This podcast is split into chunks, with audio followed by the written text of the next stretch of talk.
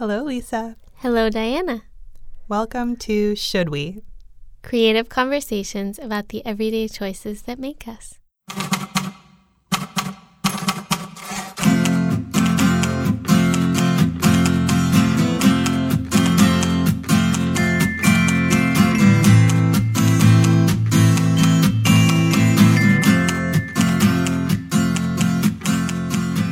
So, what should we talk about? Should we write letters? Oh, yeah. So how did this start? Well, we both, in theory, believe in morning pages. In theory? In theory. We've both done morning pages at different times in different forms. And this is the idea from The Artist's Way by Julia Cameron, which we bring up in every episode, basically. That, her take on it is every morning should begin with writing 3 pages longhand. I have never written my 3 pages longhand. I actually bought a notebook to do it, and then I got bored after 2 pages because my hand doesn't do that anymore. Mm-hmm. Yeah, and note the should. Oh, yeah. Every morning should begin. Every thusly. Morning, yes. Every morning deserves to begin. I don't know. I generally find her very compassionate and gentle with her insistences. So that's the idea. And actually, one of the most compelling things to me about morning pages was Julia Cameron's claim that they were like effectively meditation for very busy minds, of the same, which really liberated me from the I should be meditating. Oh, man. It's so heavy, the should of meditation.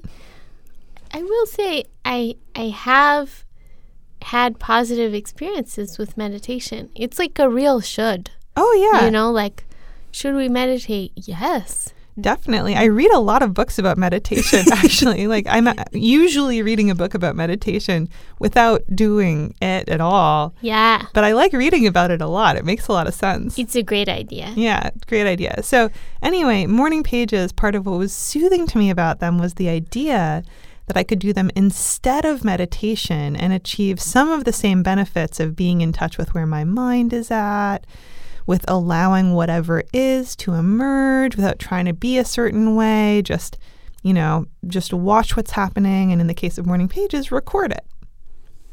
Yeah. But neither of us has stuck with it over the long haul. Because it is not that satisfying. Or it hasn't been for us.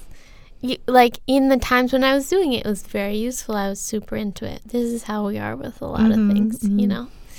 And then, so I wasn't writing morning pages. But then, what happened? It might have been while I was traveling, and our communication was a little more asynchronous because, our hours of being awake weren't overlapping as much. I think that was it. And I was having a really hard time while I was in Europe. I was really homesick, really struggling. I think that was the time where I sent you a letter, an email. They started as postcards. Subject line, a postcard from France. Yeah. And then it evolved into a pretty regular letter writing habit, back and forth. Yeah, well, you started doing it, and then I was like, this is great. I love reading these, and I love the idea that Lisa would read mine. Yeah, yeah. And, okay, what have we gotten out of it thus far? Well, as a reader, I am happy every day you write one and sort of bummed out every day I don't get one, because there comes a point. I usually am at work before your letter comes because we keep slightly different schedules. So my schedule is late. So I'm usually at the office by the time this letter would come. And so there comes a point in the afternoon when I am really spent and looking for 5 minutes of distraction, and I mindlessly go to my personal email on my phone or something. And then I find this letter from you, and I'm immediately sucked in and completely get what I was looking for, which is full distraction from the flow of work. And it's so great. And what I noticed that's so great is like almost the worse you feel, the more interesting it is. Like, I don't want you to feel bad ever, but the like most compelling letters are the ones where I'm like drawn into visceral misery. Well, you know, it's interesting you say that because it's like that's how a lot of great art gets made and music. I mean, like the best songs are about breakups. Totally. Heartbreak, you know? But it's really hard to feel that. You can believe that intellectually, but then when you're experiencing misery, the idea of like, well, I could make something of this right. is like really hard. Really hard, especially because I think from a low place, it's really possible to imagine that, you know, I wouldn't, my go-to wouldn't be to publish my misery to the world in full visceral form in real time because I don't want people to worry about me. Right. So then I was just going to say, what makes this possible for us? Because there are really some understood parameters that we haven't necessarily talked about, but they're kind of true for our friendship in general. Mm-hmm. One is like, well, I think it's expressed very well by what we learned through our coach training, which is the belief that the other person is naturally creative, resourceful, and whole, that they don't need rescuing. No. You know, and that it's totally okay to experience a whole range of emotion, including like despair or grief or whatever. And that doesn't need to prompt like any kind of like fire whatever. Drill or... Yeah. Yeah, totally. And I think that actually part of what I get out of writing to you is being able to inhabit the space of Lisa isn't worried about me. Yeah. Yeah, it's really a relief for me too. And yeah, what else makes it possible? I mean, I have more to say about that point. Like sometimes I worry about me. But as I'm writing to you, I'm able to feel what it would be like to not be worried. I have total confidence that you will not worry about me most of the time. And that's really nice to realize. A bunch of stuff is just part of life, you know, like the ups and downs are a part of life. And yeah, I think that knowing there's somebody who will receive it that way and really trusting that because it's been true over our many years of relationship is very supportive to me. Like I get something out of just writing to you, even though a thing we don't do is respond to each other's letters with letters. Right, right. It's not so much of like a pen pal thing where you're like asking questions and responding back. I mean, we do that more on the podcast, I guess. And on Slack, in our 40-plus Slack channels. Like what's funny is that we haven't talked about this in a while, so I think that it's worth saying. We have this Slack team for just the two of us that has over 40 different rooms. Probably has more now. Probably more like 60. And what's amazing about this is that we can have multi-threaded chat. So we have like a books room. I guess it's called like a channel in Slack. We have a books channel that's both about writing books and reading books. Yeah. Oh, I like that. And yeah, then like we have like a Dream Life channel that's about the finest things that happen to us. Yeah, and then we have a pep talk channel. And so this is something that I feel like this is like a pro tip for friendship to like somehow create a space where there can be misery and celebration in parallel is super important because I think it really helps with. So, for example, we can have a day where one of us is in horrible misery and a day when the other one had a major success. And the person who had this success doesn't have to hold back and not say it because they know the other person is sad. They can, like, put their success in the celebration channel and then, you know, attend to the pep talk channel. Yeah, they can coexist. It's so wonderful. And we can maintain multiple conversations at once because they're sort of neatly organized. And it's all of a piece, but, you know, the pep talk channel, you know, you put stuff there when you might need a pep talk. Yeah. Know? Like, that's normally where we put the bad stuff. And the pep talk part is not like it's mostly just compassionate responses and maybe like a shift in perspective. Yeah. You know, maybe we could have a channel that was just for misery that we just want commiseration on, but we haven't needed that so far. Yeah. And so I think, I guess I was describing times when we are having radically different emotional experiences. But I think what happens more often is that each of us is having radically different emotional experiences at the same time. Yeah. So, like, very often I post something in pep talk and then I post something in dream life. It's like, it's such a good reflection on how life is. Yeah. I feel like we could partner with a data scientist at some point to just map out what happens where, like actually just the timeline of pep talk messages from each of us and dream life messages from each of us, and like what's our shopping style channel. Yeah. Yeah, you know, because everything happens at once. But I'm sure there's ebbs and flows, like we will become, you know, preoccupied with one of the channels for a moment for like a week and then abandon it until 6 months later when something else comes up on the same topic. But pep talk and dream life and style are some of our mainstays. And books. Yeah. Oh, yeah. I feel like this kind of relates to our previous episode about stress. Mm-hmm. So, I mean, it totally makes sense that, like, right around the times when something great is happening, also it's stressful. Mm-hmm. Something stressful comes up. I think there's a connection there. Yeah, right. I think that the ebbs and flows are not of good and bad, but of like intensity and retreat. Yeah.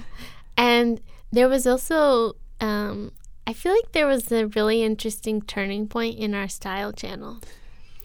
Do you remember? No. Oh, okay.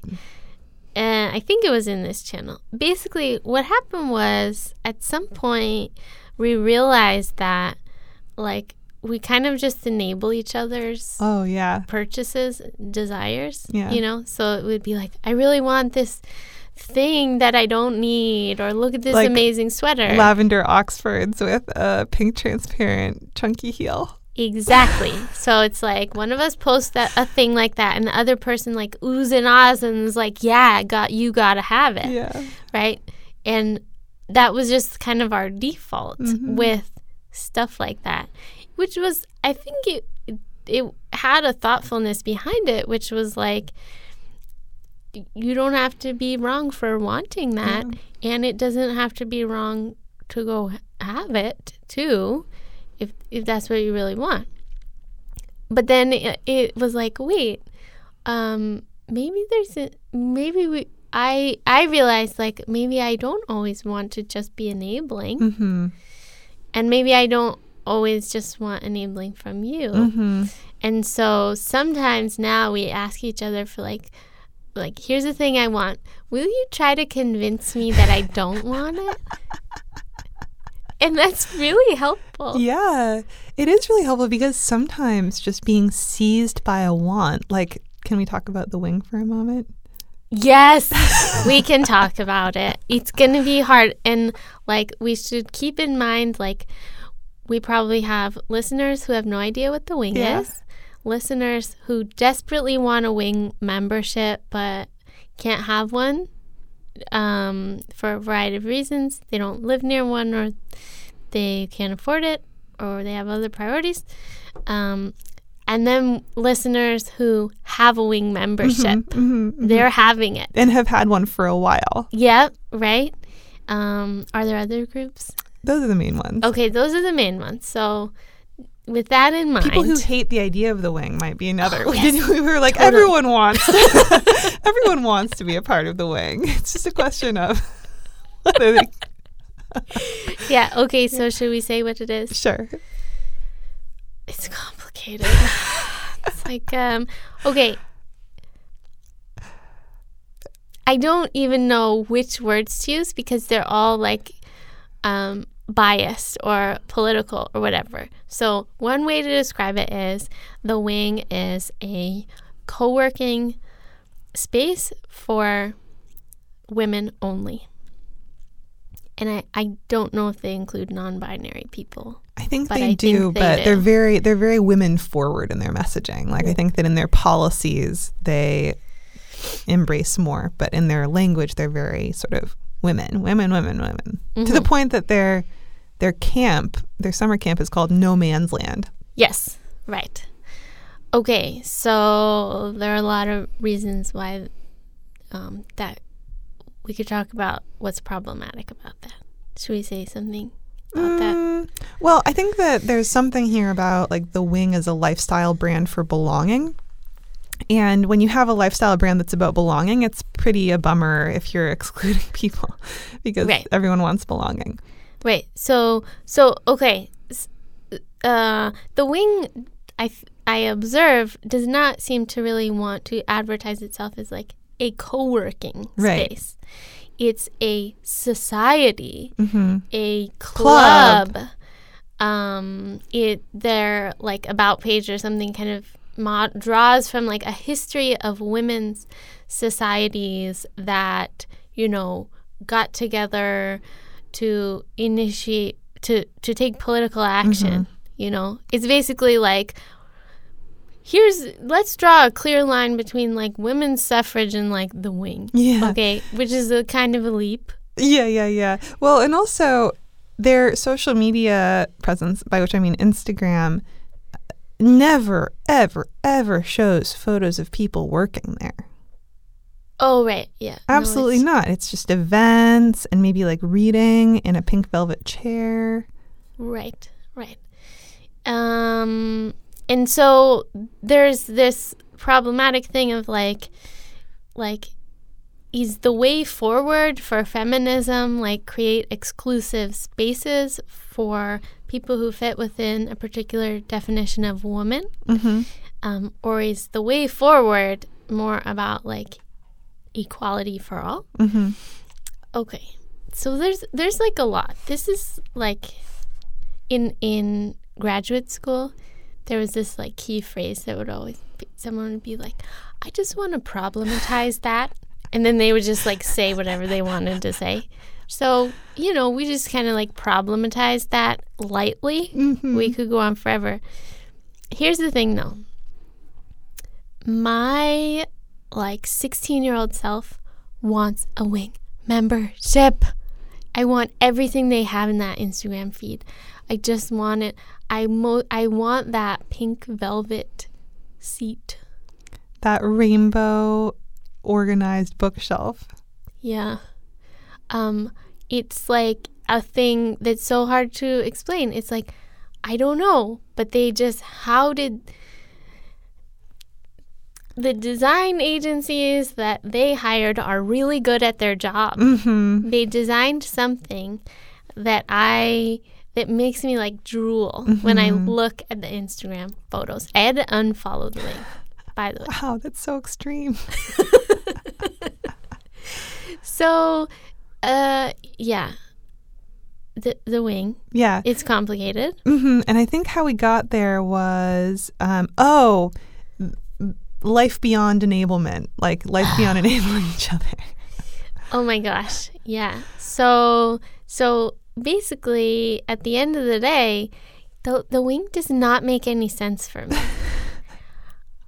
When I am not at an office that I have to be at, like I have the energy to get to an office I have to be at like a few days a week, not even 5.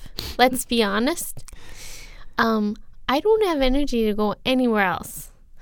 Like I have other stuff I do outside of being in an office that's like work. I prefer to do it in my own house. Yeah. I'm too tired to go to like a commute to another place, different neighborhood. Seriously. No way. Also, you know, it's expensive. I mean, do you know what housing prices are like here in San Francisco? I'm going to pay for like another place to go. But it's so beautiful. And I knew so much that if I got the membership, I would not use it because I don't have the energy to. It doesn't fit into my life in a natural way that like solves some problem for me, whatever. So it would just be, I would pay a lot of money and feel guilty, kind of like joining a beautiful gym for me. Mm-hmm. It could definitely, of course, it could be the right decision for someone else. But it wasn't the right decision for me, at least not then. You were actually craving the decor more than the community. I just wanted the decor. Oh. But I mean, community could be nice too. Yeah. But do we really want it? I'm too tired. Oh. Could be nice to have the option sometimes, but it's mainly really the decor. Diana, I want to preserve the option that at some point I become a member. Yeah. You think they would still let me even after I've said all this? Oh, yeah. I mean, for sure. They want my money. And I think they want people. What I really think about The Wing is they want people to explore their depths. They don't really advertise that, but I just feel that it must be true. And that's because I'm very attached to the brand, despite never having been to one. Like, it's probably one of the brands that I'm the most attached to, because they've done a really good job of creating something desirable. Mm-hmm. Right. They made something that's desirable even beyond, like, this solves a problem for me. Right, exactly. It's very aspirational. It's very aspirational. And I think that some of what I get when I look at The Wing's Instagram feed is just wishing I had, like, imagining a life where I have more energy and make more friends, you know? Yeah. I mean, like, when I followed their Instagram, it was like, the aspiration for me is like, I'm the kind of person, I become the kind of person who wakes up at 6 a.m. to go out of my way to a beautiful space and writes for hours in it while reclining on a pink velvet couch and wearing a sleek jumpsuit and very interesting shoes. And then also then do my other stuff and then come back in the evening for really important conversations with women I admire. Mm-hmm. Yeah. That's not really where I'm at right now. No. Well, anyway, fortunately, mostly through other conversations, but the conversations were reinforced through recapping them in our Slack channels. You came to a conclusion. I came to a conclusion. Well, I did some, like, calculation. First, I did a lot of emotional work and processing my feelings about this, and then I made some calculations. Okay, let's look at what I would spend on a Wing membership over the course of a year. And it requires a year-long commitment. Can I afford that? Like, sort of, I guess, but is it the thing I want to spend that money on? And then what else could I spend that money on that might fit better into my life? And I was like, oh, it's mainly the decor I'm after. My home workspace is currently like a corner of my bedroom. And at a kitchen table I bought at a yard sale in Atlanta for $40 several years ago that wobbles. Like, I think what I actually need is a new desk. That would solve a lot of the aspiration. Yeah. Like, if it were a little bit of a glamorous desk, like, that would do it for me. Mm-hmm. So I'm really glad that in our, Slack channels, you were able to, like, empathize with me about the wanting, but you also weren't like, buy it now. Right. Why we want the things we want and, like, lingering on the want without enabling the action is sort of where we're at now. But we've now popped down, like, multiple levels. Should we write letters? Led us into, like, the role of our multiple Slack channels. Led us into a case study on a thing that we decided not to enable each other on, but to respect and admire the desire that related to it. And so, like, should we enable each other? No, but there's something else we should do, but I can't put words to it. Well, I think it's like, should we be friends? Should we be friends? Yeah. Which is, the answer is obviously yes. Yeah. But I think like we're at a point where, having been friends for like more than 10 years and having done so much work to cultivate self-awareness, we get to look at like, okay, what are the factors that really help us keep being friends, mm-hmm. keep being good friends to each other, mm-hmm. you know? And I think some of these things that are like reflected in the structure of our Slack channels or whatever are like, it's nice to look at those and be like, oh, what is behind that? Yeah. And I think that being friends means being there for each other and growing together. And it's been so nice to have these many different channels, both Slack and, you know, non-Slack channels, for being there for each other. And, you know, I definitely get to a deeper place of self-awareness because we spend so much time talking with each other, like every day in Slack, basically, minimum, and then also possibly a letter each day, and then also for hours at the recording studio like we're doing right now. We spend a lot of time talking with each other, but we're still not there for every minute of each other's lives. And so all the time I will say something that's going on for me right now, and you'll tell me about a thing it reminds you of that I experienced before, and that lets me create a connection, and vice versa. I think that just being able to have someone to help track and notice the patterns of life and to connect dots that wouldn't otherwise connect is really helpful. Mm-hmm. And we're able to do that partly because we share so completely with each other. Mm-hmm. I think we're really not afraid to look bad.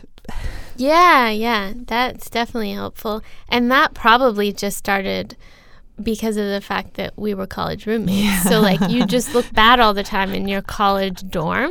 There's no way around it. The lighting is horrible. Your skin is a mess. You're, like, always eating things you shouldn't eat. In bed. In bed. And, like, 3 weeks behind on laundry. You're usually crying. It's terrible. Either you're crying, you've recently cried, or you're gonna cry soon. So it's been a road. We're not quite at 10 years of friendship. Oh no, we're over 10 years of friendship. We totally are. Yeah. Because did you know our 10-year college reunion? Oh yeah, did we go? Nope. Well, it's coming up. Oh, it hasn't happened. Oh, okay. Well, I didn't go to my 5-year business school reunion, so that's what I was remembering. Oh, yeah. I haven't gone to any reunions, but are you going to go? I don't know. I'd kind of rather go on a retreat with you. Yeah, let's do it. I love that idea. We'll create our own reunion. Yeah. Reuniting with each other. After like a week apart. I know. Yeah, so should we be friends? I think it's really nice to like reflect on what are the things that work for us. And like you've at some point you described it as being a believing mirror. That's another Julia Cameronism. Oh, good. Yeah. Thanks, Julia. She's like the phantom third friend.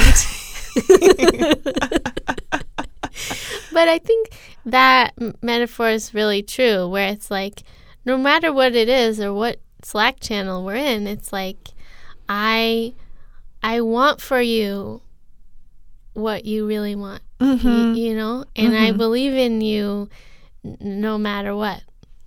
Yeah, and there's actually something symmetrical with coaching where we like have been friends way longer than we've been coaches, and we don't coach each other. But, you know, the idea of being naturally creative, resourceful, and whole, unconditional positive regard is also a phrase from the leadership program I did as part of the same institute, the Coaches Training Institute. Like, I hold you in unconditional positive regard. You know, there's nothing you can do that will make me think less of you. And I always sort of expect that you'll figure it out and like believe the best in you. There's probably something you could do to make me think less of you, but you've never done it in over 10 years. So unconditional positive regard, and then also structures. There's this idea in coaching of creating structures that support the life you want or support your values, support you. And we've invented a lot of structures and modified a bunch of structures to support our friendship. And we don't actually hang out that much. Like, our friendship does not take the form of going to cute shops together that often or like doing anything, actually. You know, we don't do that much. We correspond a lot. We correspond a lot. Like, it's kind of a good match in that we both enjoy writing, you know, so that's how we express ourselves. And so it just takes lots of different forms. Yeah, we have like a whole portfolio of ways we correspond with each other and only with each other. Yeah. I was just thinking, as you mentioned the Coaches Training Institute, I was thinking like, okay, I'm a listener and I'm like, great that you're friends. Like, what am I supposed to take from this? Good for you. Yeah, good for you. But I was just thinking that a lot of the things we've described are things that were reinforced for me and taught in a structured way at the Coaches Training Institute. And so if some of the things we're talking about are things that you like really want to cultivate in yourself or in relationship to other people, then I definitely recommend the Coaches Training Institute, even if you don't want to be a coach. There are programs for different audiences, and then the first course, the Fundamentals Weekend, is like really broadly applicable no matter what you want to do with it. And you can do just that one. It's a preview of all the coaching techniques, and a lot of people just do the 1 3-day course and call it quits, but use it as sort of a life learning experience. And I think that what you're saying is so true, because we've always been friends. We've always supported each other. I mean, we've been friends for over 10 years, but not like since the day we were born. We've been friends for a really long time. But our friendship has definitely changed since we both took coach training. And I think it's partly because I had a bunch of beliefs, unspoken beliefs about friendship being about unconditional support that did relate to enablement, like that did relate to enabling each other. And they just were unexamined. But one of the things that coach training is really good for is training the muscle of what they call holding the client's agenda, like holding the client's larger agenda and goals, and knowing when to support them and like reinforce and when to challenge, and really feeling that out. And I think that I just hadn't realized that challenging could be an act of love. Like, I kind of knew that, and I knew that tough love was a thing, but I didn't know when to use it. I felt afraid that it would be discouraging or mean. And so I never built that muscle, and I didn't really use it in our friendship.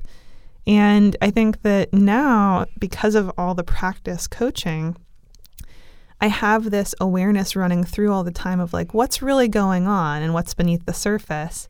And how does this relate to the bigger picture? And so sometimes the loving thing to do is to challenge each other. Mm-hmm. Definitely. Yeah. And so I think over time we've cultivated like new tools that add to our friendship and what's possible for us in terms of relating to each other.